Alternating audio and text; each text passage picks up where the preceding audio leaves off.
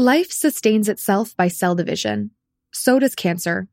Breast cancer cells multiply faster because of CDK4-6 proteins. But what if we could block those proteins and stop runaway cell division? To that end, Dana-Farber scientists laid the foundation for CDK4-6 inhibitors, new drugs that are increasing the survival rate for many advanced breast cancers. Dana-Farber's momentum of discovery keeps finding new ways to outmaneuver cancer. Learn more at danafarber.org slash everywhere.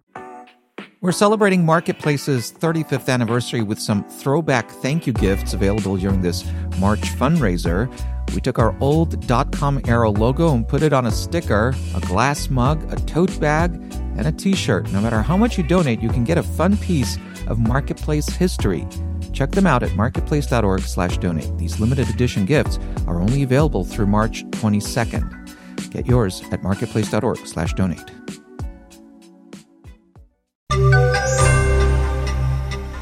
They say all politics is local, so where's the local news coverage this election year? I'm David Brancaccio. I've been traveling to what are called news deserts in Super Tuesday states to hear about the business models that are failing or informing voters as they make their choices on Tuesday. We begin this week's Democracy in the Desert coverage in Val Verde County, Texas, where Mexico is just across the river. Breakfast in one of the 204 counties in America researchers have labeled a news desert. Here at Skillets, in the county seat of Del Rio, there are biscuits smothered in chili. And surprise for a local news desert, one diner reading what turns out to be a daily local newspaper. Well, yes and no. He shows me it's Zocalo Acuna, the paper from Acuna, a city nearby, but over in another country. Zocalo will cover big news from South Texas for Spanish speaking readers, but it's not big on covering the local races on the ballot on the Texas side next week. And had I been here on a Friday, there is an online news site that puts a paper edition on the stands one day a week. My son hooked me up to the internet New York Times, but uh, nah, it's not the same. I want, I want to have something to hold. Bob Marshall, retired hospital administrator, says he is a big fan of Texas Public Radio out of San Antonio. Still, how do you find out about the local people running for office? Oh, the woman that cuts my hair. Yeah. She knows everybody and all the gossip, and I know exactly who to vote for by talking to Bibi, the woman who cuts my hair. Does she so, fact check her information? That's my only question. I don't know, but it's been pretty reliable, though. Val Verde County once had a seven days a week newspaper, the Del Rio News Herald. It folded for good in late 2020. And you need a time machine to understand what's missing now.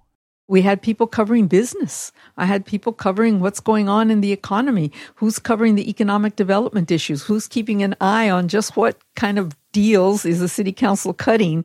Diana Fuentes was editor and publisher of the Del Rio News Herald and left a dozen years ago when its business model was still in fair shape, supported by ads, the paid publication of legal notices, and subscriptions that could pay for extensive local coverage there were always issues with the coaches and are you paying the coach more than the you know you're paying the math teacher nowadays they're not covering that sort of thing anymore Fuentes is currently executive director of IRE, the Investigative Reporters and Editors nonprofit. Who's going to cover the school district in Del Rio?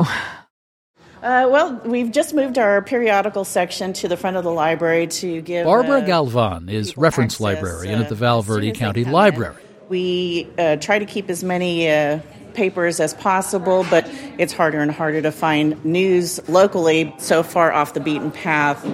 It is a small town, so we do have a lot of personal interaction with people who are running for local offices. We do get the uh, League of Women Voters handouts uh, for the elections, which is really nice, but they don't cover local politicians, it's only state and federal. The head of the County Board of Commissioners, Judge Lewis Owens, did try to find investors to save the News Herald. We were trying to buy the paper itself and everything that went along with it. They had a magazine, they had the newspaper, the building, everything. His thing was preserving a way to print all the required legal notices. I just couldn't put it together. I think the building itself would have been well worth it. Candidates running in next week's primary have their names on big campaign posters placed at intersections around town. And the library does have a decent internet connection if people want to come in to do their voting research ahead of time.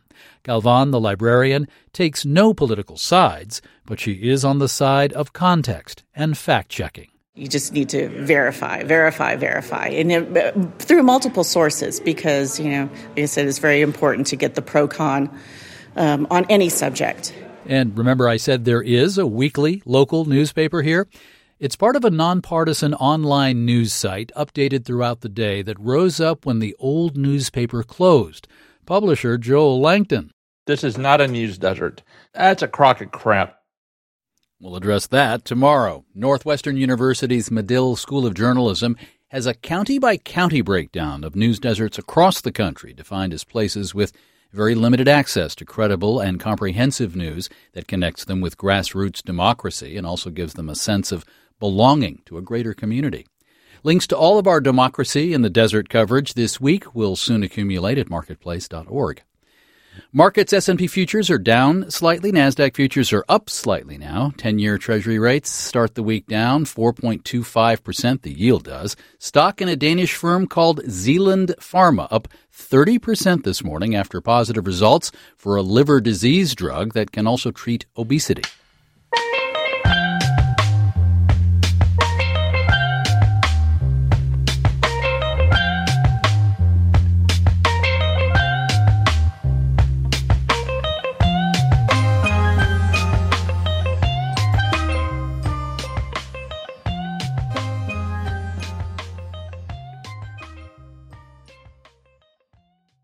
AT&T says it's giving a $5 credit to customers most affected by that network outage last Thursday, which left some without mobile service for much of the day. This also affected first responders and 911.